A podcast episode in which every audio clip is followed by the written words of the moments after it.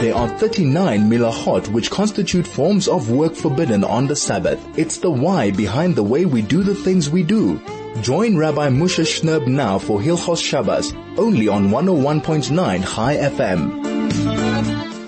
101.9 Chai FM. This is Soul to Soul on the radio on Friday afternoon here in Johannesburg and a very, very warm welcome to all of our radio family. Thank you so much for taking the time, for using the opportunity to grab a little bit of spirituality, a little bit of Torah as we prepare for Shabbos Kodesh Parshas Boy, 15th Shabbos of the year already, 15th Parsha of, of the year. It's moving, moving along. Baruch Hashem. I hope your year has started swimmingly. Baruch Hashem Someone said that January is already over. Once January is finished, well, that means the year is already chugging along, which I guess has some validity, but Baruch Hashem, there's lots to look forward to, lots to do, lots of Torah to learn, lots of spirituality to experience, and lots of growth for us to, Be'ez Hashem, kind of garner for ourselves and for our, our families. So listen to an idea, I think that's for me, it was a chiddush, and I hope you might enjoy hearing it also. You know that the first of the Aseres Hadibros, those sort of basic statements, those basic tenets on which Yiddishkeit is so much based. The first one says, I am Hashem. Your God Hashem Meretz Mitzrayim. It took you out of land of Egypt, mi beis avodim. Now, the these last two words, Beis Avodim, so they're usually translated in one of two ways, either from the house of being slaves or just plain from, from slavery. Yet many of the Mefarshim uh, bring actually a, another, another uh, interpretation, which is, I think is quite, quite intriguing, which we're now going to present and perhaps elaborate on, and, and I think it answers a lot of, a lot of questions. Mefarshim say that the Beis Avodim is actually referring to the Egyptians themselves, who were in fact themselves slaves. This Perush comes from the Tur. The Tur brings this down. The Rabbeinu Bechaya brings it the Sifsei Kohen in his Perush on, on, uh, on, on, the Torah, all say the similar. In fact, the, uh, the Sifsei Kohen says, the reason why Kadosh Baruch Hu specifically chose Mitzrayim as the Golas, even though uh, uh, in the Bris Bein HaBesarim, the original uh, uh, notification to Avram that there was going to be a Golas, Hashem never said that it was going to be Mitzrayim. It just says Be'eretz Loilehem. The reason why it's Mitzrayim was Lefnei Shakadosh Baruch Hu Yad L'Yisrael V'Achleken Yetzu B'Chushkado. Hashem promised the Jews that they were going to go out with, with great wealth. If it, it had been another land, Hayonira Avla V'Chilu Hashem would be a terrible, terrible, uh, almost a criminal activity. Sheyichu Memoinam that they should just walk out and take all their money. Even if that nation had enslaved the Jews. Shashibut hu gezerah. The, the, the, the, slavery itself was a decree from HaKadosh Baruch Hu, That was decreed on the Jews. Ubefrat, Shem lachu b'sheila. Certainly if they had, as, as the Torah seems to describe, they, they borrowed it with no intention of returning. They borrowed from them friends. And that's why specifically the slavery had to be in Mitzrayim, because everyone knows shehem avodim that the Egyptians themselves are slaves, evet What a slave owns actually belongs to, to, to its master. So he's actually explaining uh, why do we have to go to Mitzrayim even though I said the designated place wasn't revealed to Avram Avinu. He says, who was the original Mitzrayim? Mitzrayim was the son of Cham, who was the son of Noach.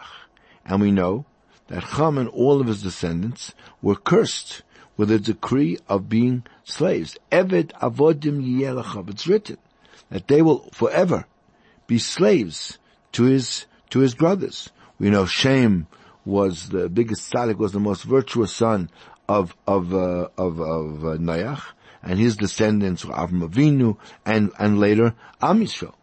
Therefore, when it says the, the halacha dictates, Psachim, that Masha kana evet kan rabbi, whatever uh, uh, uh, comes into the possession of a slave automatically belongs to his master.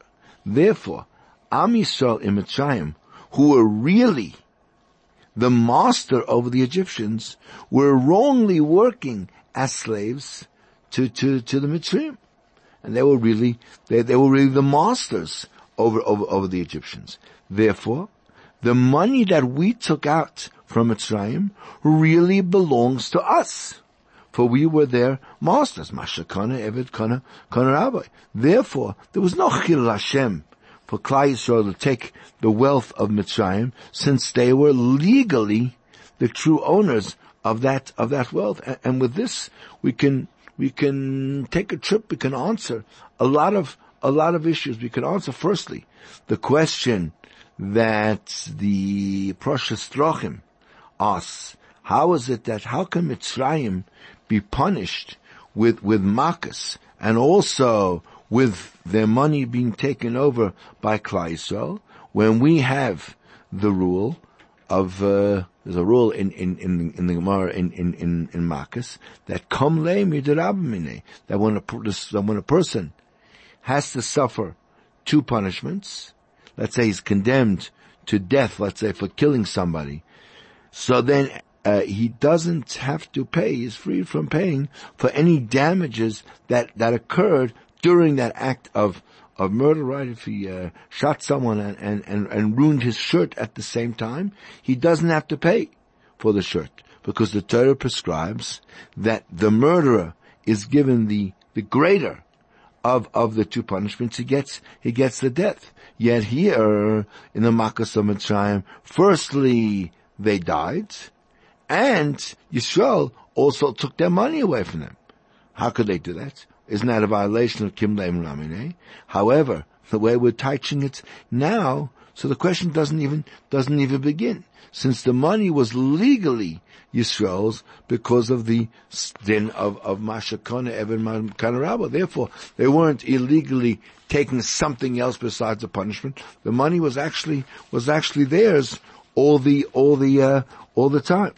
So also says we can explain the, that famous Medrash Ploi on, on, on next week's Pasha, where the, where the Medrash says, Hayom Ra of Ayonos, when the Klaisel came to Yamsuf, and uh, we know the Yamsuf refused to divide until, what did it see? Mara, says the Medrash, it saw the great wealth that Am Yisrael were carrying out of Mitzrayim. So perhaps, based on what we're saying, we can suggest that explanation is that Chazal tell us that at Yitzias Mitzrayim, so there's arose a huge question on whether Am Yisrael were were actually of pure lineage or, or not.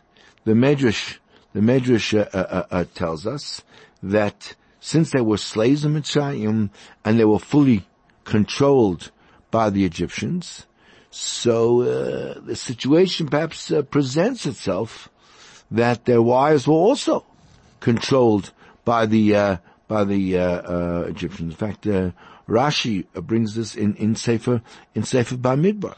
Consequently, the men who left Mitzrayim were perhaps perhaps fathered by, by Egyptians. And, and therefore the, the pure yichus of Klal Yisrael was lost. Now the only reason why they were able to take the wealth from Mitzrayim was because they were descendants of Shem, to whom we know Chom was a slave. Without Yisrael's legal ownership of of the uh, of the Mitzrayim, so then, as we said, the taking of Mitzrayim's wealth would have been, would have caused certainly a huge, a huge chil. And therefore the Yamsuf originally thought that it doesn't have to divide uh, uh, uh, for the Jewish nation, because who says that Am Yisrael is uh, is is actually uh, were were uh, were worthy of of of of being saved, and who says that that the the Klaisel in in Golis, in fact, in, preserved their their their yichus that they had from from the others. However, when the Yamsuf saw that they were taking the wealth of Egypt, so that was proof that Yisrael's yichus was un, was unimpugned, it was completely, it was completely uh, pure, and that the women of Yisrael, Chas did not succumb to, to kind of the immoral decadence of, of Mitzrayim, so then it could split for, for Klal Yisrael. Perhaps we could say even another answer to the same to the same uh, uh, uh, question. That uh, Chazal say on the same pasuk that the Yamsuf uh, uh, what what Maro Ayam Ayonas Ro Aroina Shal Yosef. It saw the coffin of Yosef which Klaiso carried out of Mitzrayim. Just like in the pasuk we find that the word Vayonos here so also by Yosef at Tzaddik when he was tested by Mrs. Potiphar who wanted to, uh, to, uh, to sleep with him. She wanted to, to seduce him. So there also, the Pasuk says, by Yonas Hachutza, he ran. And Chazal say that by Yosef passing this absolutely incredible Nisayan, this test, he achieved that all of Yisrael in the entire time of the Golas of, of Klaisel now had the koyach, now had the resilience to resist all temptation and be able to pass the test of, of, of immorality, which is the biggest test that human beings, that human beings face. So too, by the Yamsuf seeing the coffin of, of Yosef, it was able to understand that Am Yisrael is completely, completely pure and they have the yichus to, to leave the bondage of, of, of Mitzrayim. So we can even see this concept in, in, in our davening where we say in the, in the bracha after Krishma, where we discuss Yitzias Mitzrayim and Kriyas Yamsuf, it says there, uh, uh,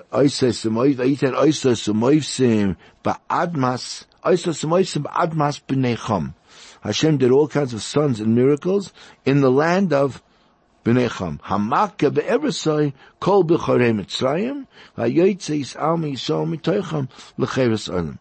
And it's so interesting. Why did Chazal uh, establish the text of this bracha by calling Mitzrayim by the name of the children of Cham and not Mitzrayim as in the very next phrase it says Hamakeh kol Mitzrayim. And the source of the word Cham in the context, so it, a, it comes actually from a pasuk in Tehillim Peches. It says Vayach kol b'Mitzrayim Reishis Einim Ba'olecham. He struck the Mitzrayim, the first of their strength, in the tents of, of. But the question still remains, why does the Pasuk mention Cham and not Mitzrayim? So the answer can be that by reminding us that the inhabitants of Mitzrayim were from the children of Cham, who were cursed together with their descendants to be avodim, to be slaves to the descendants of, of, of Shem, so it's emphasizing that the whole abdus, that the, the bondage was more severe than in other gullahs. Why? Being that we were really their masters and not their slaves. So kind of the role of, of, of Yisrael and Mitzrayim should actually have been, have been reversed by saying that B'nai Cham, uh, uh, uh, that, that, by saying that B'nai Cham, right, upon whom we were really their masters. So we're revealing that we were allowed to take their wealth and also that it's proved, as we said, that the Yichus of Klal Yisrael was completely un, un, uh, untouched and, and, uh, and therefore the text in Ma'ariv uh, uh, continues to say that Hashem took out as Amo Yisrael mitachem, that we remain the pure Amisha. We'll come wrap it up in a moment. In the meantime, we're just going to go to the shops. This is one 1.9 Chai FM Soul to Soul on the greatest Jewish radio station in all of Africa. There are 39 melachot which constitute forms of work forbidden on the Sabbath. It's the why behind the way we do the things we do. Join Rabbi Moshe Shnerb now for Hilchos Shabbos, only on 101.9 Chai FM. 101.9 Chai FM, this is Soul to Soul on your radio on a Friday afternoon. And welcome back to our second segment of the show, as we always do at this point, to give you those important times you need to know to get your Shabbos preparations organized. Candlelighting tonight is still the standard Johannesburg summertime at quarter past six.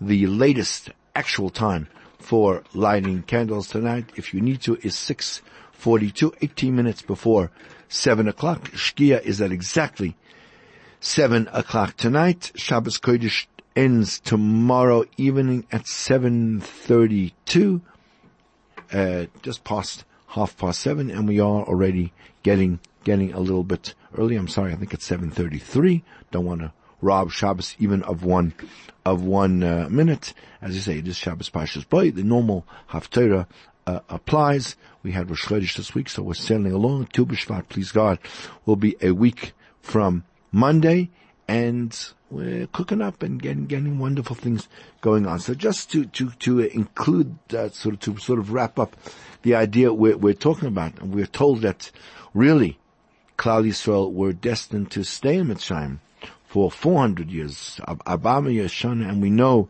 that it was shortened 190 years. Chishev Esaketz, HaKadosh Baruch Hu knocked off Kates 190 years and shortened it to 210 and, and we're told that the reason was that, uh, uh, uh, Baruch Hu kind of turned up the, the intensity, the Koishia Shibud, the, the, uh, difficulty of, of the Shibud was turned up and therefore the suffering that we should have suffered in 400 years, we were able to suffer in in 210 years, and as it says, Voitzeisi eschem itakas sivlois mitzrayim, Voitzalti eschem me'avoidasam, I'll remove you from the excruciating anguish, right, to, to bear the oppressor Mitzrayim, and, and maybe, maybe the, the, perhaps a significant part of that anguish was in fact this concept, that the Jews were actually the masters and the Egyptians the slaves. And, and, and the total torture of actually having to work for someone that you know is, is, is your inferior and you should actually be controlling them. That's a very, very difficult thing to bear and, and that, that difficult dimension may have been one of the factors that helped Kaiso to finish up the, the, uh, the Gullus, the Gullus, uh, uh, earlier. Maybe that's another explanation uh, uh, uh, why why the Yamsuf was able to uh, to to to split for the Jewish nation. And again, the Yamsuf may have thought that how can the Jews go out already? The 400 years weren't weren't yet uh, over, and making our departure from from Mitzrayim premature. However, the Yamsuf saw the wealth of Mitzrayim that Yisrael were asked by Hashem to take, and Hashem's obvious lack of concern of causing a chil Hashem. So the Yamsuf then understood that the relationship between Am Yisrael and the Egyptians was that the Yidden were the masters and Mitzrayim were really the slaves. And again, Mashakana Eved Rabba, so now realized that the servitude of the Yidden to the Mitzrayim was doubly severe psychologically, emotionally, on every level, and therefore they were considered at this juncture certainly uh, of having paid the price of having, as you say, done done the time, and were able then to to leave to leave uh, uh, uh Eretz Mitzrayim at that at that uh, at that time.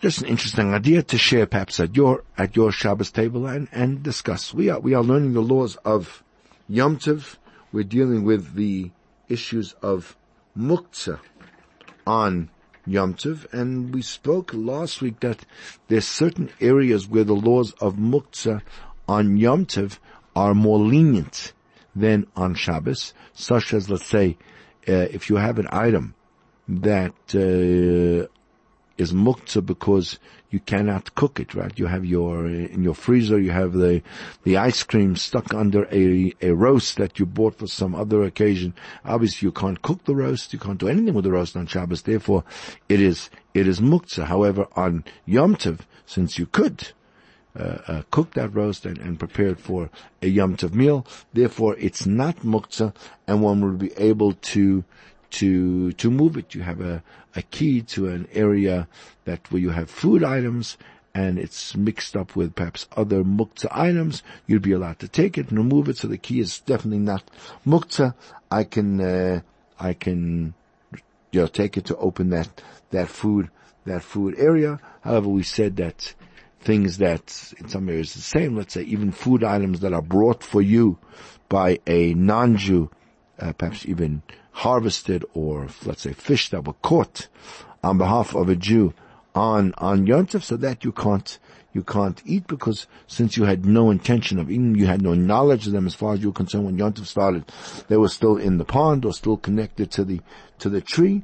So, and since we ourselves couldn't, uh, uh, you know, catch the fish or harvest the fruit on, on Yontif, therefore, uh, right? Uh, or, or, say some, some fancy building materials. You have some pieces of wood that was set aside for, for building. So, uh, I couldn't light a fire in order to cook food with them on, on Yontif because they are, since they are muktzah, because of the fact that they're precious and you wouldn't want to use them for, uh, for anything other than their intended purpose of, of building. Therefore you can't use them to, to, uh, burn uh, even your food on, on not burn, but to burn the wood so that you can prepare your food for, for, for, for Shabbos. However, there are a couple of areas where the laws of muktzah on Yom Tov may actually be even stricter than the laws of, uh, of, uh, of, of Shabbos, and Chazal kind of added